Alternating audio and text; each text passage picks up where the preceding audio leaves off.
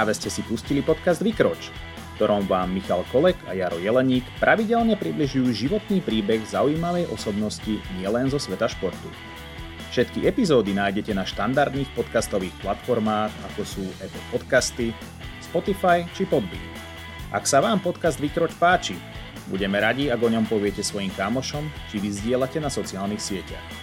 Ak máte tipy na nových hostí, otázky, ktoré sa chcete spýtať ich alebo nás, nechajte nám odkaz na facebookovom alebo instagramovom profile Vykroč alebo pošlite e-mail na vykroč bodka podcast zavináč gmail bodka com. Dobrý deň, milí poslucháči, vitajte v ďalšej epizóde podcastu o inšpiratívnych ľuďoch Vykroč. Pozdravujú vás Michal a Jaro. Dobrý deň, dnešnú epizódu nahrávame naživo priamo v rodisku nášho hostia, ktorým je ambiciózny a pracovitý muž, slovenský reprezentačný brankár, účastník viacerých šampionátov v mládežníckych kategóriách, hráč maďarského klubu Ferencváros Budapešť. Miluje suši, najradšej počúva horkyče z lyže a je slovenským hádzanom roka dvetisícdevätnásť. Marian Žernovič.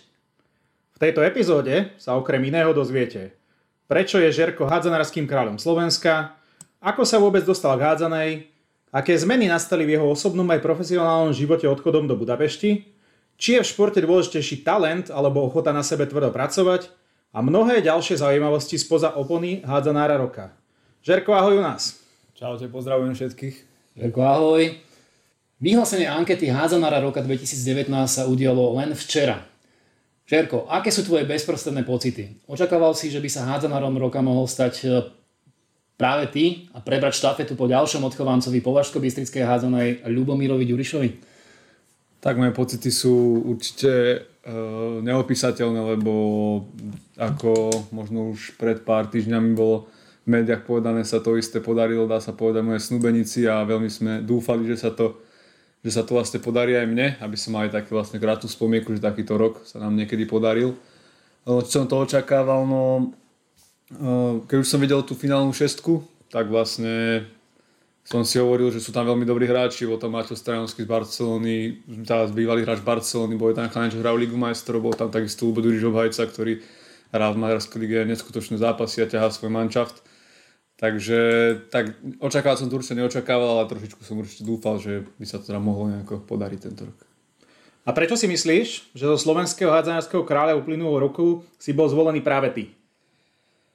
Tak ja si myslím, že odkedy sa vlastne táto anketa dala tak do rúk ľuďom a hlasujúcim, tak veľmi závažila, závažuje tá reprezentácia, ktorá je vlastne najviac medializovaná, najviac má divákov, lebo nejaké výkony nás všetkých, čo vlastne tu hádzanú robíme, nemôžu ľudia sledovať, čo sa týka na ligovej úrovni, možno tu na Slovensku, keď prídu do hal, ale najviac vlastne tie zápasy sú sledované a možno Možno ich tam bolo pár, ktoré mi, ktoré mi nejako vyšli a som sa dostal trochu do toho povedomia tých ľudí hlasujúcich.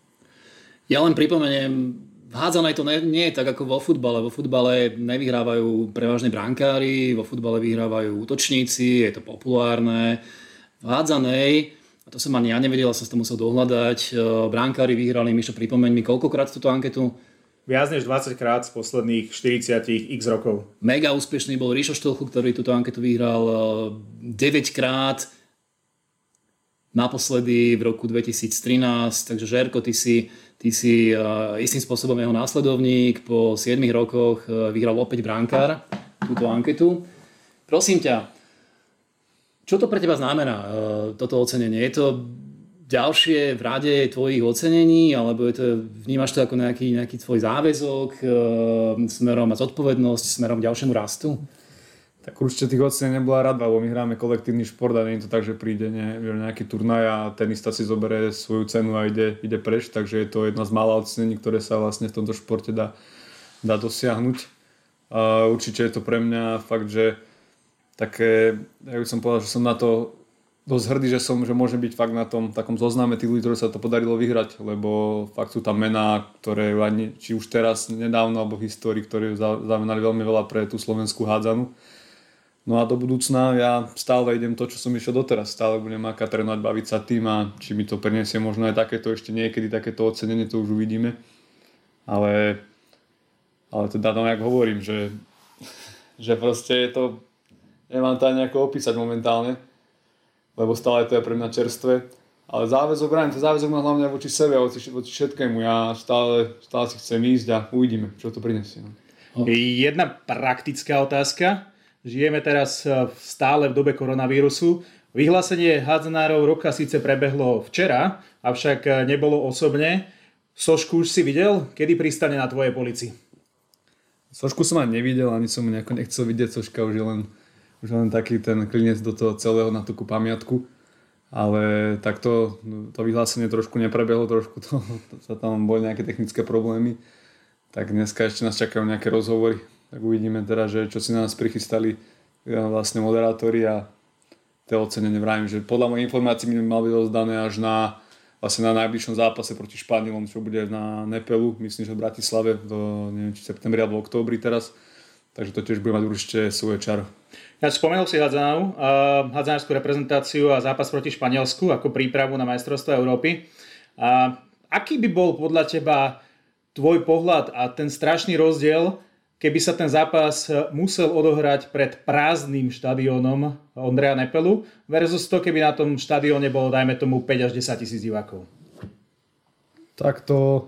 Myslím, že mohli ľudia vidieť aj na, už spomínalom teda, teda nespomínalom ešte, ale na šampionáte obecnú Venici proti e, volejbalovom teda, čo bolo, čo bolo v auguste na Slovensku, že vlastne tí ľudia dokážu dotlačiť tých športovcov do neuveriteľných výkonov a keby to malo byť celé bez divákov, tak jednak moc nevidím ani zmysel, aby to bolo na takom obrovskom štádiu, lebo to ešte viac možno deprimuje tých ľudí, že tá hala je taká prázdna. Tak ja veľmi verím, že už v tej fáze bude bude tá korona odtiaľto preč a budeme žiť normálny život a budeme si to môcť užívať aj my, aj všetci fanúšikovia s nami. Tak držíme palce, nech to tak je a radi sa prídeme do hľadiska pozrieť aj my. Ďakujem, ďakujem.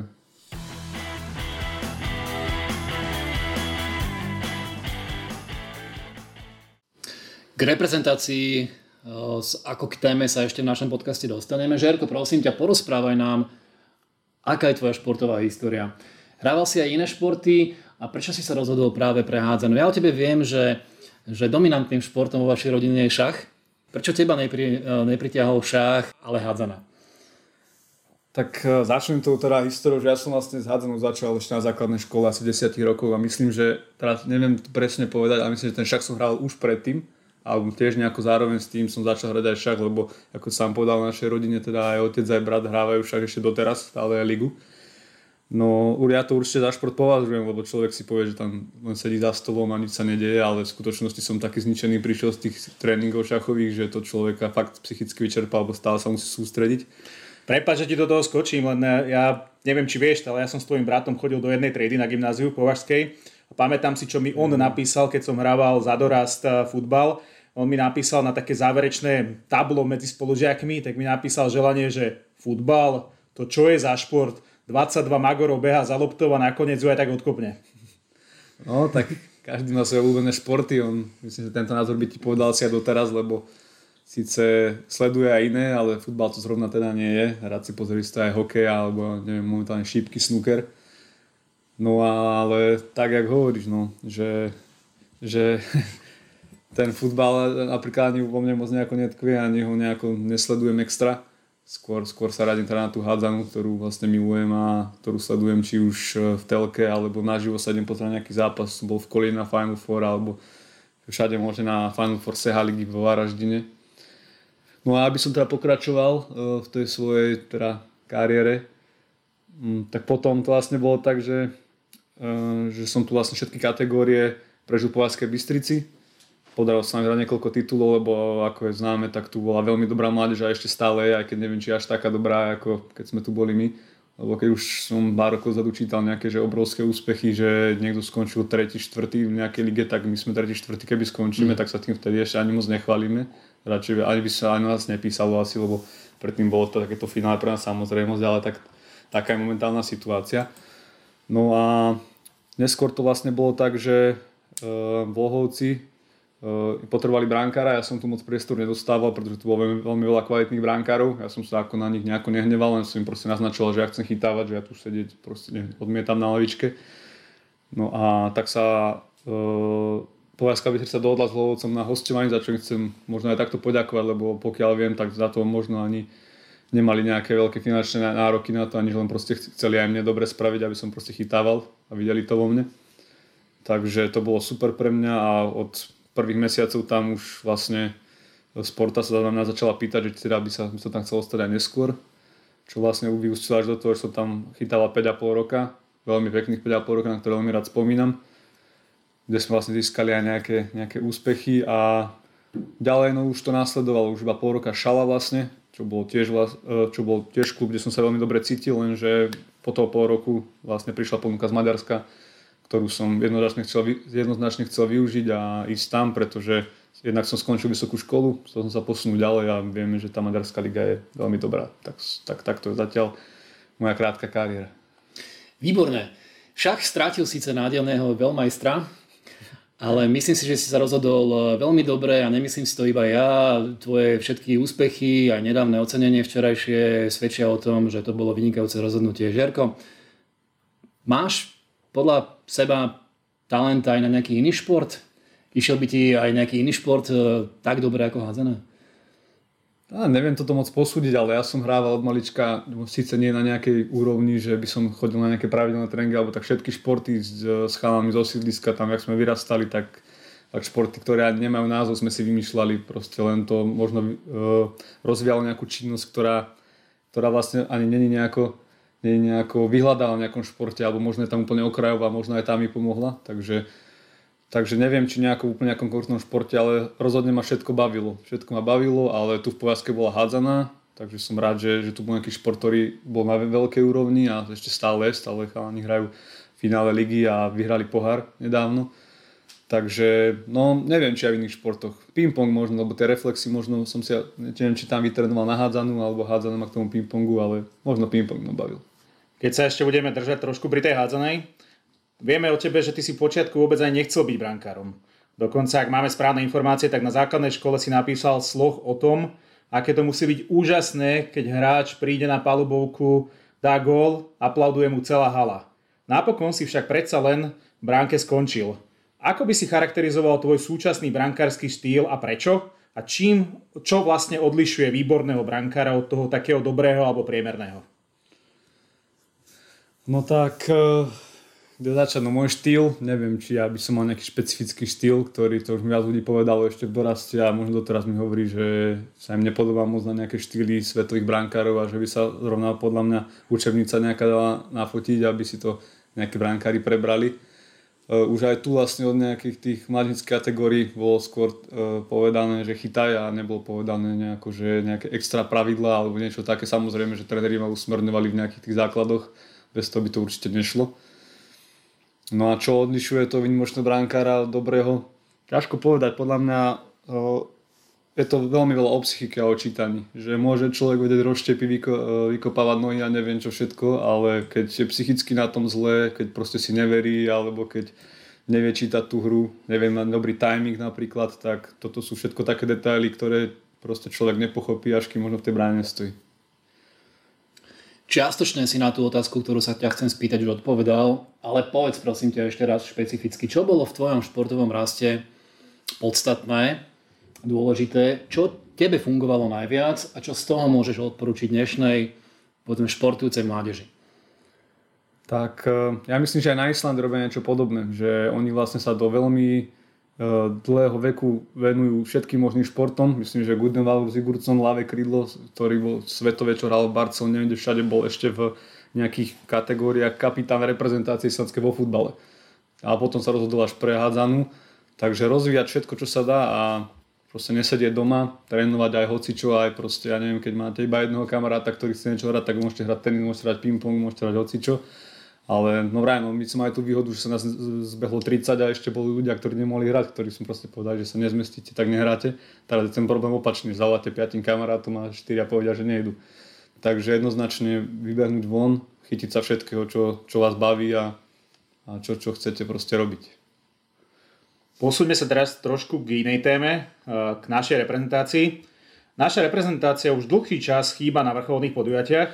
Ako si to ty vysvetľuješ? Ako si vysvetľuješ túto stagnáciu našej hádzanej, ktorá ešte ako súčasť Československa bola v minulosti hádzanárskou veľmocou?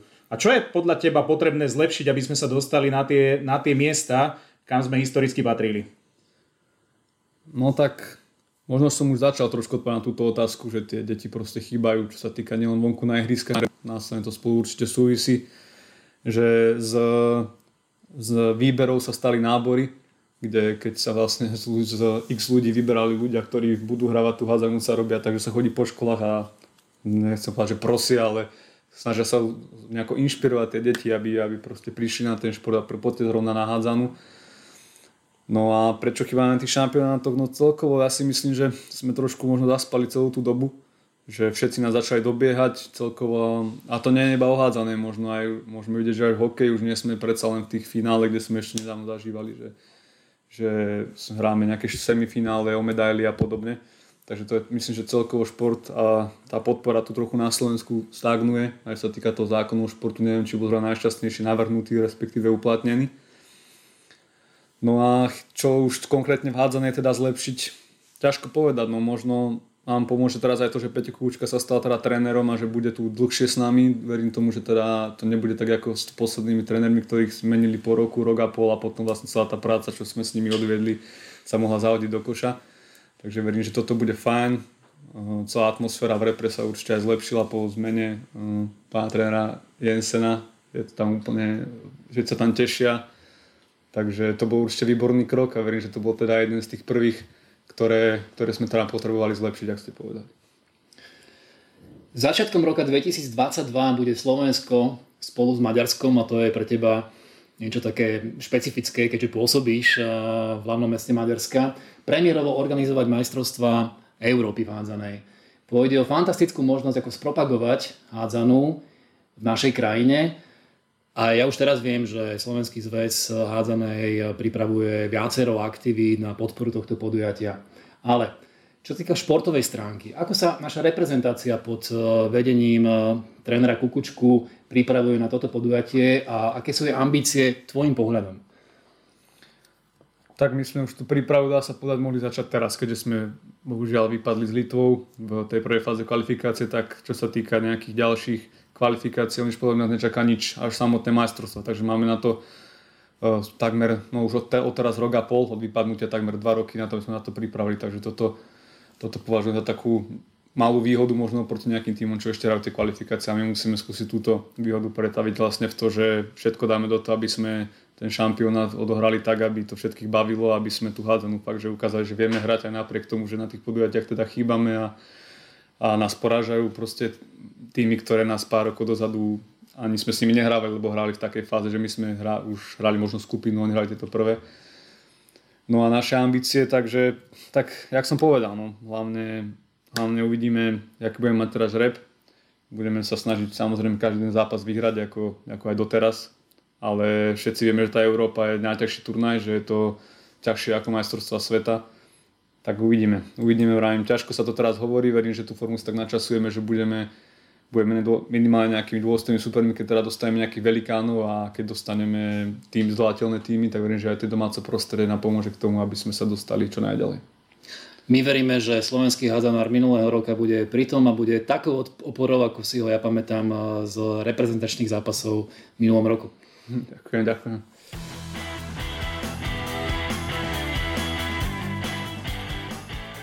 Ak sa môžeme vrátiť ešte naspäť na klubovú úroveň z reprezentačnej, ešte by, som, ešte by ma zaujímala jedna vec. Napriek tomu, že si vyrastol po Považskej Bystrici, do seniorskej prvoligovej bránky alebo extraligovej si sa pravidelne dostal už v spomínanom Lhovci, s ktorým si získal štyrikrát striebro, jedenkrát bronz. Po prestupe do Šale takisto iba striebro. Prečo sa ti vlastne nikdy Slovenskú ligu vyhrať nepodarilo? Nech to pekne povedal, že iba striebro, tak ako je to samozrejme iba striebro, každý chce získať ten titul, ale musíme proste uznať tie kvality Prešova, či už teraz alebo predtým, oni potvrdzujú každý rok, že ten manšaft aj podmienky majú porovnané teraz s ostatnými týmami na Slovensku úplne, úplne na inej úrovni a a vyzerá tak, že tak ešte dlho aj bude. Takže nám sa myslím, že vo finále ani v jednom nedokázalo, ani, e, nepodarilo ani jeden zápas vyhrať, že my sme každý jeden prehrali tri nula.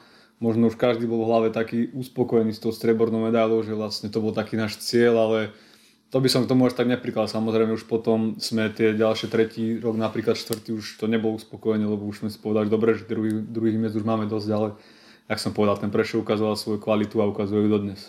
A Prešov je stále ešte niekde inde na Slovensku a otázka je, ako dlho ešte bude.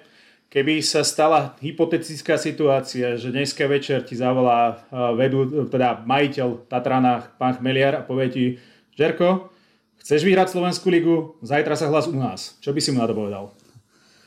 Tak ja mám platnú zmluvu s Ferencvárosom v Budapešti, kde sa veľmi dobre cítim, kde pravidelne chytávam a nemám žiadny dôvod vlastne sa momentálne, momentálne to meniť. Určite ten titul by bol pre mňa lákavý, pretože každý to každého chce vyhrať a v tej mužskej kategórii mi stále chýba a možno, možno raz, že sa tam dostajeme do toho Prešova, nikdy človek nevie, či to bude možno o rok, o dva, o päť, o desať alebo nikdy. To záleží nielen odo mňa, záleží to, ako si sám podal od, od pána Chmeliara, ale nikdy by som to nevylúčil, ale v momentálnej situácii by som asi povedal, že, že momentálne moje miesto Budapešti.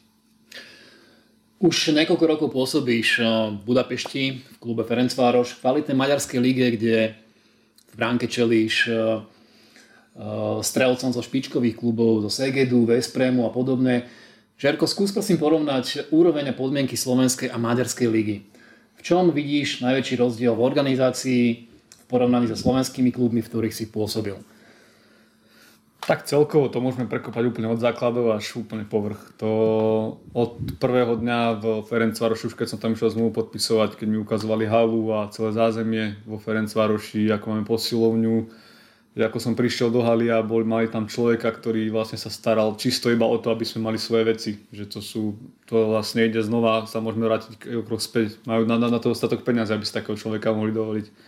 Tu je to tak na Slovensku, že jeden človek urobí možno robotu piatich ľudí, čo tam, pretože to nejako lepia. Samozrejme, nevrám, že to je chyba klubov, ide to zase znova od vrchu. Neviem, ako je to riešená moc tá podpora klubov. Takže podmienky určite sa týka finančné, aby si ich mohli vytvoriť, majú oni. Takže krok sú úplne Úplne minimálne ten jeden krok sú popredu. No a samozrejme s týmto rastie všetko, aj ten záujem tých detí. Veľakrát sa stane, že my máme tréning a po nás má napríklad, ja neviem, majú tréning starší žiaci a na tribúne sedia možno starší dorastení, ktorí majú za tri hodiny tréning, ale sedia na tej tribúne, pozerajú to, majú tam hore stoly, kde si môžu písať domácu úlohu, pritom sa dívajú na tréningy, majú pri hale hneď bufet, kde si môžu dať možno nejakú kávu hocikedy, alebo možno v ich veku ešte keď kávu nepijú, tak aj minerálku. Takže sú tam vytvorené podmienky na úplne všetko, sa týka týchto sociálnych vecí. No a v Povazkej, v Lohovci a v Šali, tak myslím, že ešte na slovenské pomery som pôsobil v tých lepších kluboch. Mne napríklad v Lohovci prvé roky samozrejme nič nechýbalo, tam to bolo, myslím, že na veľmi vysoký úrovni, boli sme tam veľmi dobrý manšaft. Čo sa týka aj týchto vecí, ktoré som spomínal, že nebol, nikdy nebol nejaký problém s, s nejakými vecami alebo nejakými drobnostiami, že by, že by sme nemohli sa iba sústrediť na hádzanú. Tak, takisto v Šali toho pol roka, ja hovorím, ja si tam nemôžem na nič sťažovať, stať si veľmi dobre. Ten prestup prišiel proste preto, že, že to je tá maďarská liga, no, že je proste niekde inde. Okrem finančných zdrojov na podporu hádzanej je podľa mňa veľmi, veľmi dôležitý prístup trénerov, vzdelávanie, výchova mládeže. Vieš prípadne zabrdnúť aj do te, tejto témy a porovnať kvalitu trénerov, myslím, maďarských so slovenskými, systém ich vzdelávania. Vieš k tomu niečo povedať? Tomu systému vzdelávania celkového možno toľko, že chlapci, ktorí s nami trénujú a sú ešte v tých kategóriách, teda, že chodia do škôl, tak pokiaľ len tak nemajú absolútne žiadne problémy s uvoľňovaním na tréning. Že škola sa, dá sa povedať, im veľmi vychádza v ústretí v tomto, že, že napríklad keď potrebujú vycestovať na zápas, dostanú nejaké domáce úlohy alebo, alebo ich uvoľňia proste bez nejakých väčších problémov. No čo sa týka trénerstva, Uh, tak uh, ja áno, to som chcel povedať, že tréneri vlastne my si veľmi ľahko necháme podľa mňa uísť tých ľudí, čo naberú veľmi veľa skúseností na, cez teda svoju kariéru napríklad a po kariére nedokážeme vytvoriť to pracovné miesto, aby mohli byť pri tých deťoch. Už som spomínal to, toho pána, ktorý sa stará iba o tie veci. Uh, trénuje k tomu, myslím, že žiakov alebo dorastencov. Proste oni si tých ľudí nedajú tak, že napríklad ako na Slovensku, že človek robí osem hodín niekde a potom ide otrénovať deti dvakrát do týždňa. Zapracujú ho do, do toho klubu, aby vlastne v tom klubu, v klube mohol byť celý vlastne ten svoj pracovný deň, takže on tam ráno príde, je v hale, stále sa tam pohybuje okolo hádzanej, keď niečo treba. Vedia, vedia to vytvoriť. Vedia si týchto ľudí, tie svoje legendy, ktoré vlastne odohrali v tých kluboch nejaké roky, vedia si ich udržať, aby pri tej hádzanej ostali a či už vlastne finančne, keď im to nestačí, dávajú k tomu nejakú malú prácu, k tomu ďalej sa stará o jedlo a trénuje žiakov. Proste dokážem spraviť také dvojroboty, ktoré tu na Slovensku si človek musí zháňať úplne všelijakými obklukami a potom unavený z robotky príde domov, tak si rozmyslí, či ešte potom pôjde za, bohužiaľ musím povedať, za pár euro trénovať, trénovať nejaké iné deti. To už väčšinou je väčšinou na tom, že sú veľmi nadšen, veľkí nadšenci tej hádzane, majú veľmi radi. Mne sa páči, ako si spomenul to prepojenie s legendami. Takisto vieme veľmi dobre, že Szeged či West Brom sú v maďarskej lige niekde úplne inde ako zvyšok, zvyšok ligy, takisto ako u nás Prešov. Je parádne vidieť aj nielen legendy, ale aj tieto ikony a idoly svoje pre mladých hádzanárov a mladé deti. A vieme dobre, že vo West Brome je pekná, krásna päť až šesť tisícová hala a býva tam strašne veľa divákov. Mňa by zaujímalo, ako je to u vás vo Ferencvároši. Predsa len Ferencvároš je vo veľkom meste v Budapešti, kde kde je veľká konkurencia športov typu futbal, možno, možno aj vodné pólo, možno aj hokej, ktorý hral teraz aj Slovenskú hokejovú extraligu. Ako je to u vás, čo sa týka počtu divákov a aké, aké aktivity klub ako Ferencváros, teraz myslím tú hádzanárskú odnož, robí na to, aby sa táto návštevnosť zvýšila? Uh, no to si počtom divákov máme samozrejme trošku problém, ako si sám povedal, sme veľké mesto, ľudia majú veľmi veľa možností. Ešte zvlášť ako Ferencváros, hádzanárska časť má väčšiu tradíciu, čo sa týka ženskej zložky. Pretože ženy hrávajú pravidelne Ligu majstrov, hrávajú v finále svojej ligy Ferencváros. Ja keď som prichádzal pred toma rokmi, boli nováčikovia v súťaži po niekoľkých rokoch. Oni niekoľko rokov dozadu predtým hrali, ale vlastne tam boli nejaké problémy a museli sa znova prepracovať do najvyššej súťaže. Takže dá sa povedať, že teraz táto nová doba Ferencvárosu sme v najvyššej súťaži, teda tretí rok. Takže tí ľudia, dá sa povedať, že keď chcú vidieť hádzanú, prídu na ženy. Ku nám chodí možno nejakých tristo štyristo ľudí, keď je lepší zápas, samozrejme, tak sa prídu pozrieť na tie hviezdy West Bromu a Segedu, aj plná hala. No, aké robia aktivity k tomu?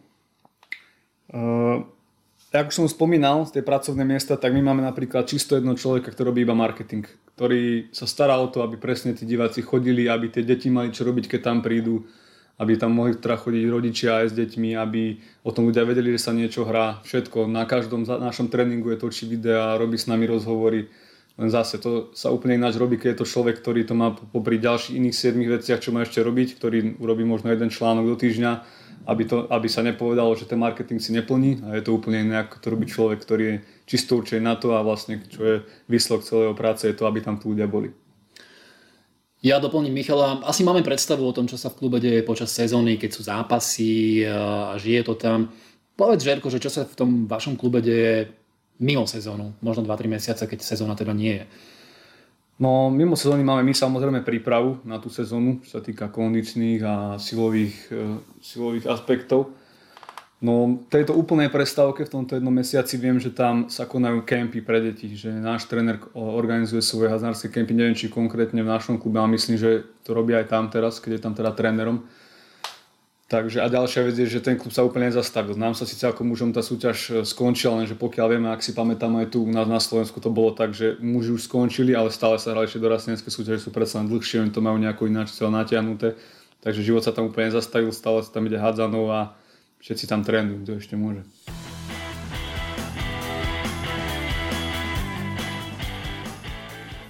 Zmeňme teraz trošku klubový život za osobných. Ako sa zmenil tvoj prístup k životospráve, k tréningom, tým, že si odišiel do Budapešti? Upravil si napríklad svoju stravu, žiješ športom dvadsaťštyri hodín denne, alebo robíš, robíš skrátka niečo inak, ako si robil na Slovensku a čo by si odporúčal iným športovcom? Tak, keď som teda prestúpil do Ferencvárosu, tak po prvých možno, neviem, tam nejako časovo, ale po nejakom času som si uvedomil, že teda sa zo mňa môže stať profesionálny teda hráč na možno x rokov, môže sa tým živiť, môže sa tým baviť. Na Slovensku nehovorím, že som nemal tie tvorné podmienky, v kluboch, kde som pôsobil, tak som bol maximálne spokojný, ale predsa len keď už človek prejde do hen tak fungujúceho klubu, tak zrazu začne do toho viac vidieť, zrazu začne viac vidieť, že že takto to proste môže ísť, takto to môže ísť aj viac ako len tak, že OK, že hrám nejakú hádzanú, ale že, že sa to dá možno pretaviť na niečo viac, že sa tým dá fakt dobre baviť, živiť a, a čo sa týka tých zmien, tak neviem, no životosprávu som ja potreboval zmeniť určite, čo sa týka mojej stravy, lebo tak uh, už ako si tým mal na, na začiatku napísané mojich deväťdesiat kilogramov, som ťa chcel opraviť, že mám menej, tak uh, proste tá váha určite v nejakých momentoch bola u mňa trošku vyššia. Mal som aj deväťdesiatsedem, mám taký rekord, čo ja si dobre pamätám a to už nebolo určite všetko v poriadku. Takže stravu som si zmenil, prečítal som si nejaké knihy, nejaké veci, začal som sa samozrejme zaujímať aj o takéto veci, lebo to k tomu športovému výkonu a k tomu športovému životu patrí aj tá strava. Takže to bola možno taká moja najväčšia zmena. A takisto vlastne ja zároveň, ak som prestúpil do Budapešti, som sa stal profesionálom z toho pohľadu, že sa mi skončila škola. Takže už som nemusel myslieť na to, kedy mám skúšku, že ešte po tréningu sa musím učiť a niečo podobné. Keďže ja som tú školu bral maximálne vážne, takisto ako hádzanú, ja nechcel som tam nič flákať, tak som sa sústredil aj na ňu. A teraz mám vlastne, pretože aj mi dá sa povedať iba tú hádzanú a môžeme dať úplne všetko. A v tvojom bežnom dni v rámci plnej sezóny sa nachádza čo iné okrem hádzanej? Ako vyzerá tvoj taký bežný deň v plnej sezóne hádzanárskej počas tých osem, deväť, desať mesiacov, keď hráte hádzanú? No, záleží dosť, či je to vlastne ten deň, kedy sa deje dvojfázový tréning alebo jednofázový. Keď, keď sa deje teda dvojfáza, ráno samozrejme spím najdlhšie ako sa dá, potom si absolvujem prvý tréning, po tréningu obed a po obe znova oddychujem, aby som mohol na ten druhý tréning prísť znova čo najviac pripravený a čo najlepšie oddychnutý, aby som mohol znova trénovať naplno. No a znova večer prídem a znova iba nejaká večera a a možno nejaký film na koniec. Takže ten dvojfázový tréning mi ubehne veľmi rýchlo, ten teda deň s dvojfázovým tréningom mi veľmi rýchlo ubehne. Tam sa nejako okolo toho len výnimočne sa mi to podarí nejako zmeniť, keď potrebujem niečo súrne vybaviť alebo niečo také. No a jednofázový tréning, tam má človek viac času na všetko. Máme ho vlastne od stredy do piatku, máme jednofázové a už sa blíži aj ten zápas, už tam toho viac, už to viac také špecifickejšie, že napríklad uh, Napríklad viac sa venujem videu, samozrejme, lebo v tých dvojfázových predsa nie na to ani energia, ani čas. Takže video, iné prípravy na zápasy. Teraz v poslednej dobe sme sa celkom naučili na jogu, takže aj tu začnem určite robiť počas týchto voľných chvíľ. Nejako tak vyzerá môj deň. Nespomínal si ešte učenie sa maďarčiny. To patrí do ktorej časti? To patrí na do stredy po obede, lebo v stredu máme iba jednu fázu do obeda.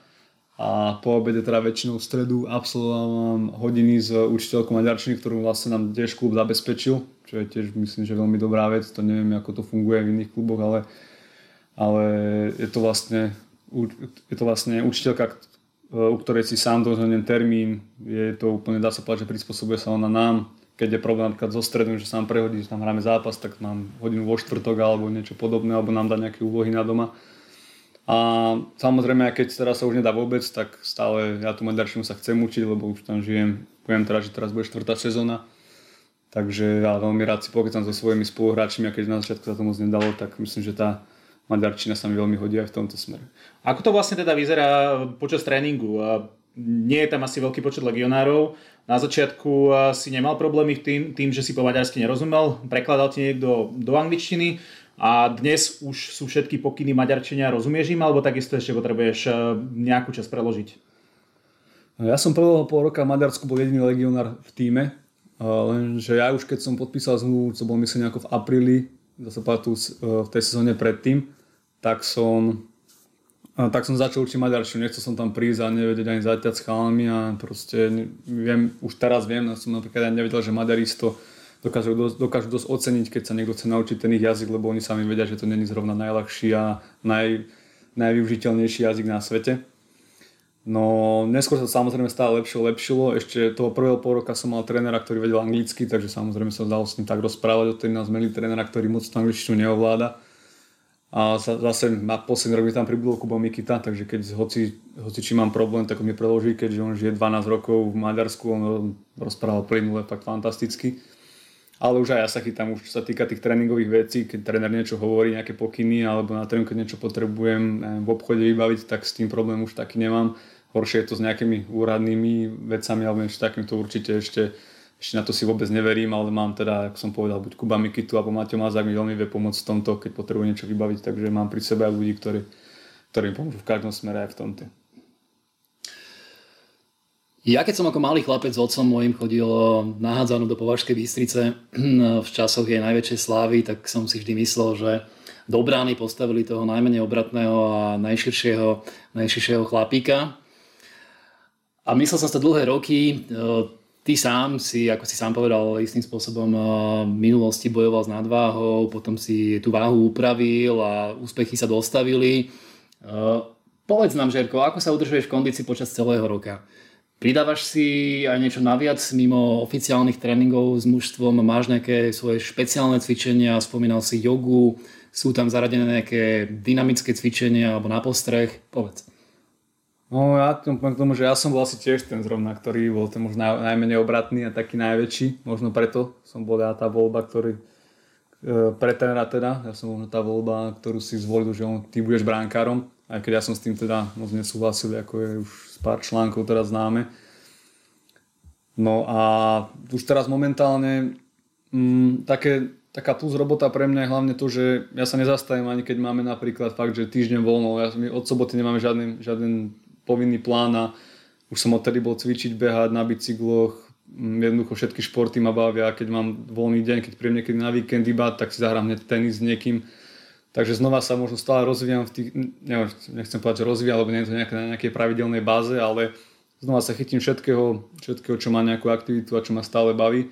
Takže to je pre mňa taká plus práca, plus tá joga. To je teraz také najčerstvejšie, najčerstvejšie teda, čo sa nám teraz počas tohto nechceného voľna, čo majú všetci športovci teda uh, podarilo, podarilo vymyslieť, aby sme teda ten čas nejako vyplnili a myslím si, že to bolo veľmi dobré, čo som sa aj trošku viac dočítal okolo iných športovcov, čo tú jogu teraz veľmi, veľmi začali praktizovať, tak e, vidím, že to nie je len tak, že my sme si niečo vymysleli, ale že to fakt má nejaký zmysel, že sú to fakt veľkí športovci, ktorí tú jogu robia a pomáha im to v tom, v tom výkone.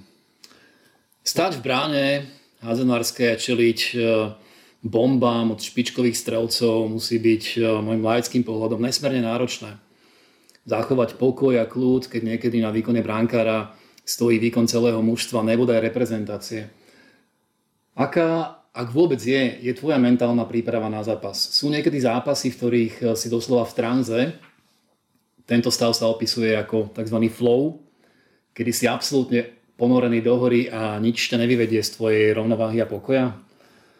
No ja sa znova teraz trošku vrátim k tomu nášmu klubu. My máme v klube mentálneho kouča, čo som tiež ešte, neviem, čo je vôbec v Maďarsku samozrejmosťou, myslím, že ani moc nie, ale máme fakt, že čo som počul veľmi uznávaného mentálneho kouča, ktorý, s ktorým máme, dá sa povedať, každý týždeň sedenia, či už skupinovo, alebo teda jednotlivci.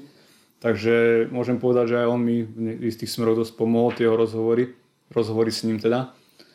Nejakú špeciálnu mentálnu prípravu neviem, či mám. Ja jednoducho, jednoducho tých hráčov, všetko sa týka, no sa snažím skôr tak psychicky prečítať, alebo z tých videí, akože úplne že mentálne, ale myslím, že v tom je aj tá mentalita na tých videách, lebo takisto napríklad definícia klasického strelca je, že keď zahodí na jednu stranu, hodí na druhú, napríklad na spojek, takže to je podľa mňa znova taká tá, taká tá psychickejšia stránka, stále sa sústrediť a vedieť, že, a, že ma nemôže nič rozhodiť nejaký lacný gól, lebo bude ďalších x situácií, kde ten proste, ten sa môžem celé vykryť, že si zostanem jeden lacný, ale chytím tri, ktoré sa e, normálne nechytajú. No ale myslím si, ja, že patrím k tým kľudnejším zase golmanom, že nie som skôr taký, čo húči po obrane, kope do tyčiek a neviem čo podobné, že ja sa snažím e, vlastne udržať v tom pokoji, čo som si vlastne videl ešte dávno od toho Darka Staniča, čo bol vynikajúci brankár. Teraz myslím, že si žije svoj sen, nachytáva futsal. A to som nám vždy veľmi obdivovali, ako je, on nič nedokáže rozhodiť, ako je kľudný, či už dostane góla, alebo proste chytí. A samozrejme tie stavy tranzu sú, keď už fakt, že sa darí a keď je hlavne pomáhala milión ľudí, tak ten stav tranzu ja, to už sa nedá netešiť a to už ďalá všetko prirodzene. Dokážeš sa vyhecovať uh... vo svojom výkone a ideš na sto percent aj vtedy, keď tá hala nie je plná, keď sa nedarí, keď sú tam nejaké rušivé, rušivé vplyvy, keď po teba hádžu päť korunáčky, ako som sa dočítal v minulosti, hádzali po Mesiarikovi v Trnave. Dokážeš sa koncentrovať?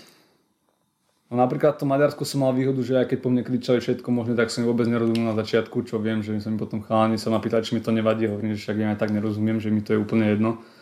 A na to človek zvykne, to už musím povedať, že už možno od takého dorastneckého veku, keď už tu chodilo celkom, dá sa povedať, dosť ľudí na tie pomery, už na dorastnecké zápase, na prvoligovej, už vtedy sme sa všelico počulo nielen tu alebo na Slovensku z tribún.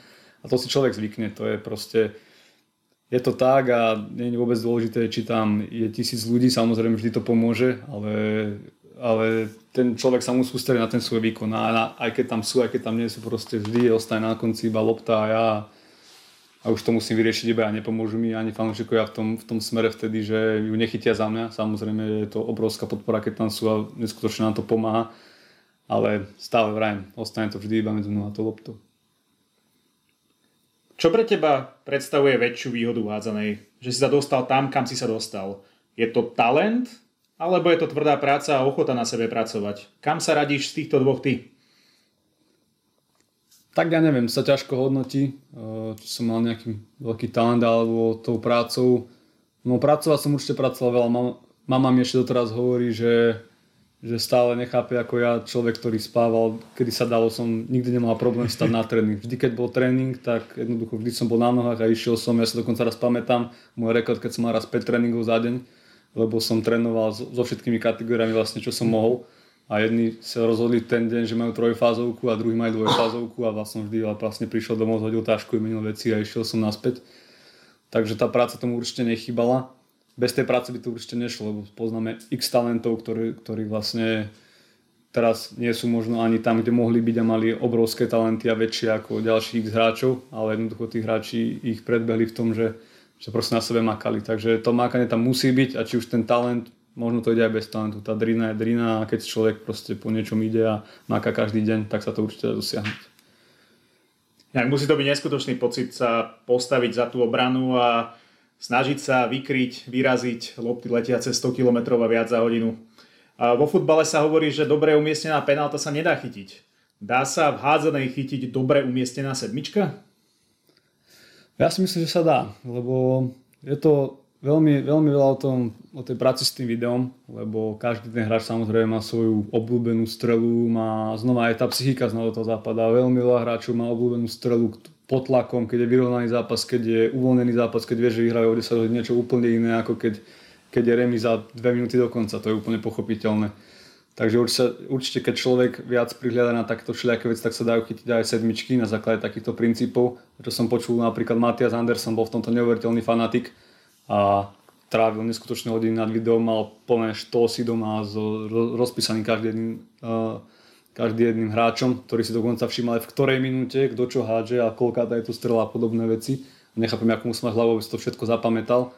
A dokonca fakt som počul takú historku s ním, že povedal nejakému hráču, že teraz mi nechaj hodiť hlavu z povyklou, viem kam to pôjde, ten hráč vystrelil, keď to dvoch rúk, lebo tam celý sedel.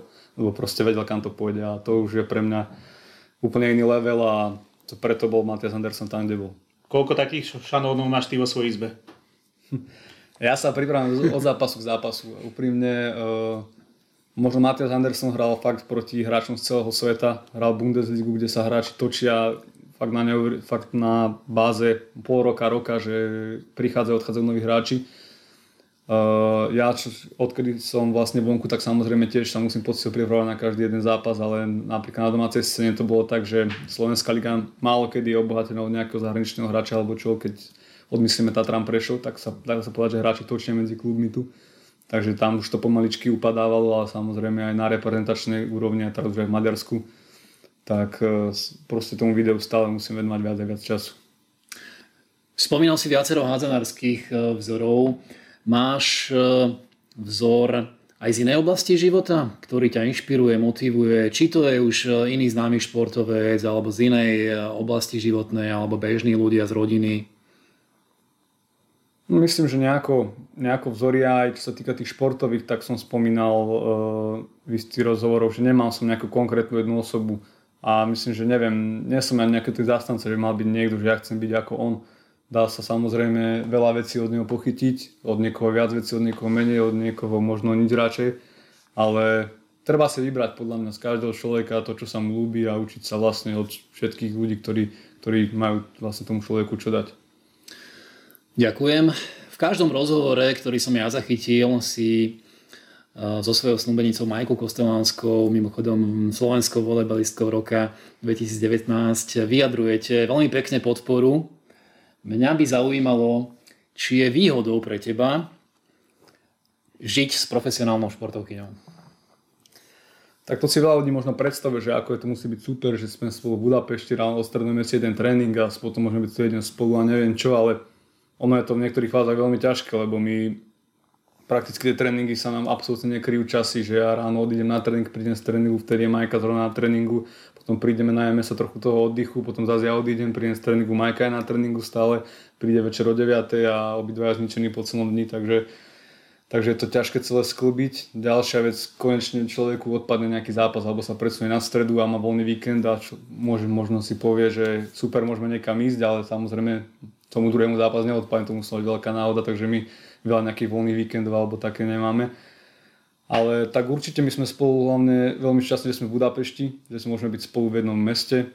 No a to je pre nás vlastne momentálne taká priorita, že, že to je taká najväčšia výhoda, ale možno keby teda, keby poviem, že nemám športovkyňu, priateľku, tak samozrejme práce a neviem, venovať sa možno každý rok, dva, tri inej práci, keď ja, keď ja budem cestovať, alebo keď ďalší jazyk sa učí, lebo samozrejme nedá sa robiť samú práca bez nejakých jazykov. Keď nechce robiť nejakú upratovačku, niečo podobné, to samozrejme nezhadzujem vôbec prácu upratovačky. To je taktiež poctivá práca, ale predsa len no je to, je to vo veľa smeroch určite lepšie, ale je to aj ťažšie. Mne sa veľmi páči, aký nie ste sebecký. Aj Majka, keď v nejakom rozhovore spomínala, ako sa bude zariaďovať v otázkach svojej ďalšej kariéry, tak vždy vyslovila teda tú myšlienku, že bude brať ohľad na, na teba a na tvoju nejakú ďalšiu kariéru. Všimli sme si, že počas tvojho zranenia a počas posledných mesiacov sme ťa mohli počuť aj ako spolukomentátora v televíznej relácii, alebo teda v televíznom kanáli. Ako si sa cítil za mikrofónom? Aká to bola skúsenosť pre teba? No ja sa musím priznať na, na úvod, že to bol asi moja jediná mimohádzanárska skúsenosť, čo sa týka nejakej e, inej takejto činnosti pracovitej, lebo aj keď som bol teda mladší a chcel som, chcel som aj ísť, mal som aktivitu, že chcem ísť na nejakú brigádu, si nejaké peniaze zarobiť teda, aby som mal, tak mne rodičia povedali vždy vtedy, že, že si ešte mladý, že narobíš sa v živote dosť. Takže vlastne to tiež hovorí o tom, že som mal od začiatku vynikajúce zázemia, mohol som sa venovať tej hádzane a nemusel som možno na... na úkor toho voľného času, počas ktorého som určite veľa, veľa venoval športu v tom voľnom čase, tak som sa vôbec nemusel musel za nejako ohliadať. Uh, druhá časť otázky, ja by som pravdu povedal, momentálne som zabudol. Ako si sa za mikrofónom cítil? Aha, za tým mikrofónom. Uh-huh. No, bolo to, bola to veľmi príjemná skúsenosť. Ja som sa toho trošku bál. Veľká výhoda bola, že som komentoval zrovna zápasy Segedu a Vesperum v Lige majstrov, takže dá sa povedať, že polka prípravy mi odpadlo, vôbec som sa nemusel ani pripravovať, lebo ich poznám z ligy a poznal som ich mená, už aj podľa pohybu som vedel, kto to je, nemusel som to nejako, nejako špecifickejšie identifikovať. Ale určite, ja som povedal aj teda Peťovi Štefancovi, ktorý mi túto príležitosť dal, že či by som strasti nespolu komentoval, tak veľmi rád to niekedy zopakujem a, a som rád, že som mal aj pár pozitívnych ohlasov, že, že bolo vidno, že vlastne z toho hádzanú žijem a že, a že teda som dokázal nejakého diváka trošku obohatiť. Tak určite dáme potom vedieť aj ohlasy na tento podcast, či boli rovnako pozitívne a verím tomu, že áno.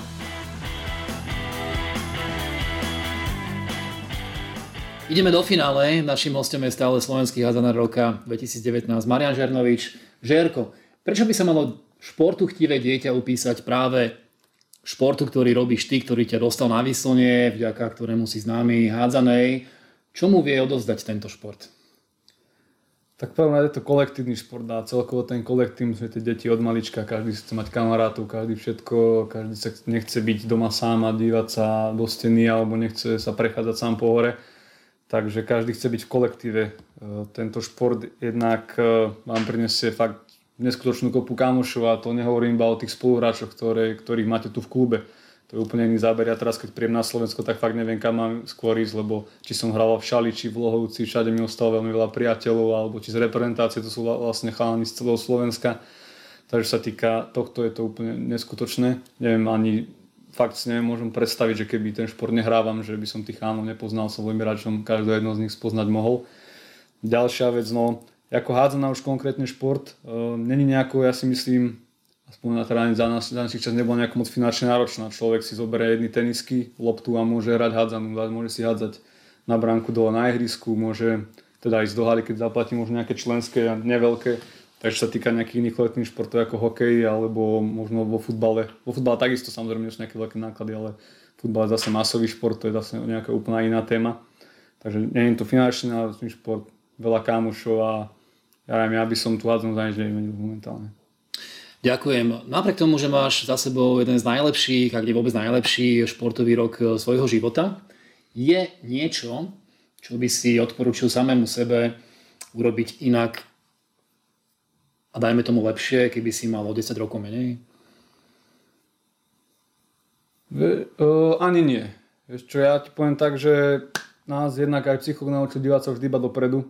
Takže v prvom rade, ja, ale keď sa teda už mám uh, obzrieť za tým, čo bolo, tak ja neľutujem ani jedného kroku, čo som spravil. Či už keď som podpísal zmluvu tu v Považskej Bystrici, boli, bolo tu výborný mančaft, výborný kolektív, ja som tu bol spokojný, len samozrejme, ak som povedal, trošku mi chýbala tá minútaž. Ďalší krok bol ten Lohovec, ktorý takisto päť a pol krásnych rokov, jak už som spomínal, tiež by som za nič nevymenil určite tam. S takými chlapcami som sa stretol už v tom takom nízkom veku, som hral s Peťom Dudášom, s Ľubom Ďurišom, fakt vynikajúci hráči, Duško, Olejar v bráne, takže pre mňa chalani, ktorých som tu pozeral z tribún, to zrazu sa stali mojimi spoluhráčmi.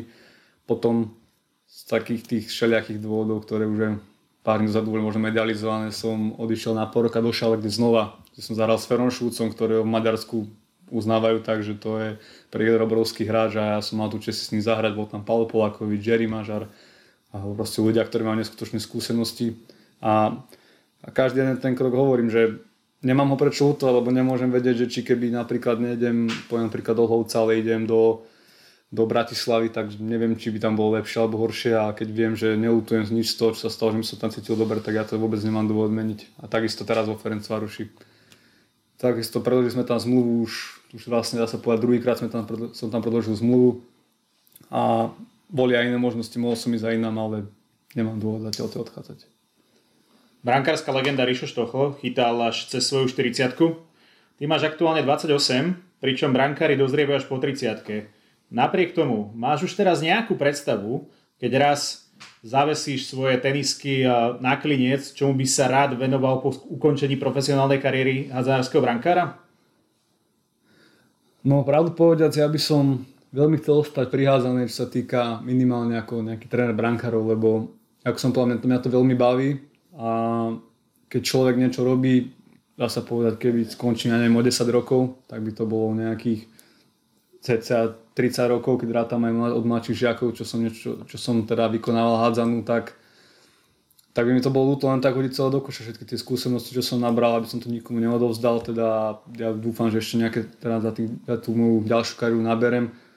A neviem, nejako by som si na to aj trochu veril a videl by som sa v tom, že, že tých chlapcov trošku vychovávať, usmerňovať, lebo mal som to šťastie, že som sa veľakrát rozprával s dobrými trénermi brankárov, ktorí mi povedali vlastne, ako to má fungovať a viem si to predstaviť, že ako by to celé malo ísť. Takže toto, ale ja dobre viem, aká je to situácia, že to asi tak ľahko nepôjde, že budem nejaký profesionálny tréner brankárov, takže určite sa budem musieť pozrieť aj po niečom inom, ale na to mám ešte čas, dúfam, že ešte mi to zdravie vydrží a ešte sa udržím dlhšie ako aktívny hráč. Na začiatok júla tohto roka ste spolu so slovenskou volejbalovou reprezentantkou, ako už som spomínal, volejbalistkou roka dvetisícdevätnásť Majkou Kostelánskou ohlásili slovenskú športovú svadbu roka. Uskutoční sa táto svadba? Tešíte sa? Viem, že, viem, že slovenská hádzanárka roka svoju svadbu, ktorú plánovala na tento rok, tak odložila na budúci rok. Vaša sa uskutoční? Môžeme sa tešiť? Tak uvidíme. Je to všetko v takom štádiu, ako všetko teraz. Nikto nič nevie, uvidíme, aké, ako sa teda bude vyvíjať celá tá situácia okolo korony. My by sme to veľmi chceli teda teraz, keď už máme veľa vecí naplánovaných a nechceme teda nič odkladať o rok. My sa určite tešíme, no stále hovoríme, je to také polotešenie, lebo vôbec nevieme, či to vôbec bude, či, či vlastne všetci tí ľudia, ktorí sme chceli, aby prišli, budú môcť pricestovať. Už máme avizo od niektor- už niekoľkých kamarátov, že jednak sa im nechcem moc do tej dvojtýždňovej karantény, respektíve ešte chcem majú prácu, tak nepôjdu do dvojtýždňovej karantény kvôli tomu, aby boli na svadbe. Takže to by nám bolo určite ľúto. Ale tak stále veríme, že, že do štvrtého júla už to tu bude v poriadku, však vidíme tie čísla, aké sú a tak veríme, že to bude. Verme tomu, že sa teda všetko podarí a štvrtého júla v Podskali svadba bude. Z kuloárnych informácií sme sa dozvedeli, že celú svadbu vlastne vo svojej podstate riadi Majka, a tvoja de facto jediná podmienka v rámci organizácie svadby je, aby na nej bolo sushi. Čím ťa uchvátilo toto japonské jedlo natoľko, že nemôže chýbať ani na tejto významnej udalosti? Tak je to významná udalosť a teda celý ten večer teda musí byť tip-top, jak sa hovorí. A, a pre mňa je ďalšia vec, ako, ako už predsom spomínal, že sa, no nespomínal, ale je to, bolo to zrejme z toho, z tej mojej možno nadvahy a do všetkého, že sa veľmi rád dobre nájem a a pre mňa to teda je, jak si povedal, že to je možno moje najobľúbenejšie jedlo, takže chcem, aby to celé vlastne zapadalo do toho, že to bude všetko tip-top, bude to všetko super a k tomu patrí aj to moje obľúbené jedlo. A strašne ma v tom uchvátilo, keď už teda to, že že to je asi jedné jedlo, ktoré, na ktorého chuť som prichádzal, že na prvé dva tri razy mi nejako extra vôbec nechutilo a potom, ja neviem, na štvrtý piaty som už čakal iba, keď budem znova na suši a to čakám aj teraz. A vie ho aj Majka urobiť doma? No nevie ho urobiť ani Majka, ani ja. Majka ho nemá rada, takže, takže ona ho nemá nejaký dôvod variť, možno kvôli mne, ale je to veľmi ťažké a neviem, no...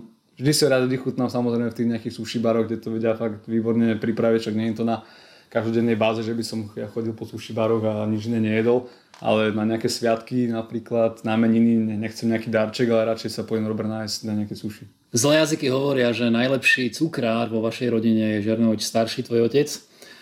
Bude pripravovať svadobnú tortu a svadobné koláče on? nie, nie, toto... To takú veľkú trubu nemáme doma, my chceme mať veľkú svadbu a keby to malo to celé variť, tak by sa zbláznil dovtedy. Ale máš pravdu, áno. Peče veľmi vynikajúco, aj keď my teraz sa snažíme teda tú stravu trošku mať upravenú a nejako sa trochu tým cukrom trochu vyhýbať, ale je veľmi ťažké teraz, keď sme doma a prídeme k našim na návštevu, veľmi ťažké tomu koláču odolať. Žerko, posledná otázka. Náš podcast sa volá Výkroč. Otázku, ktorú ti teraz položím, pokladáme každému nášmu hosťovi. Čo je tvojim vykročením do nového dňa? Máš nejaký svoj stály obľúbený ranný rituál, obľúbené jedlo, cvik, prípadne hudbu? Všetko veci, ktoré ťa naladia do nového dňa, opakuješ ich e, každý deň? Nejaký úplne špecifický rituál by som, by som to nenazval. Samozrejme po nejakej, sam, u každého samozrejme rannej hygiene. Jedine, čo tak u mňa možno, možno kvie je to, že si vždy ráno tak v hlave prejedne, že čo mám celý ten deň spraviť, aby som teda bol na všetko teda pripravený, čo sa týka tréningov, že nestane sa mi, že zrazu, ja neviem, sa idem, mm, robím nejakú činnosť a potom spomínam, že ježiš, ak tréning, že mal by som byť oddychnutý, že toto by som nemal robiť, že jednoducho ráno viem, že čo chcem ten deň spraviť, čo sa chcem ten deň možno nejaký krôčik posunúť, takže možno toto by som odporučil, pýtal sa na odporúčanie, že? Čo niekomu odporúčim. Áno, tak toto by som možno teda odporúčil tým športovcom, teda mladým, že tiež nevstať a nešaliť a všetko, možno keď mám ten tréning si aj niekedy trochu oddychnúť, alebo čo, aby ten tréning mohli otrvať na sto percent a potom vlastne, keď napríklad sobotnú nedeľu si môžu tú zábavu užiť.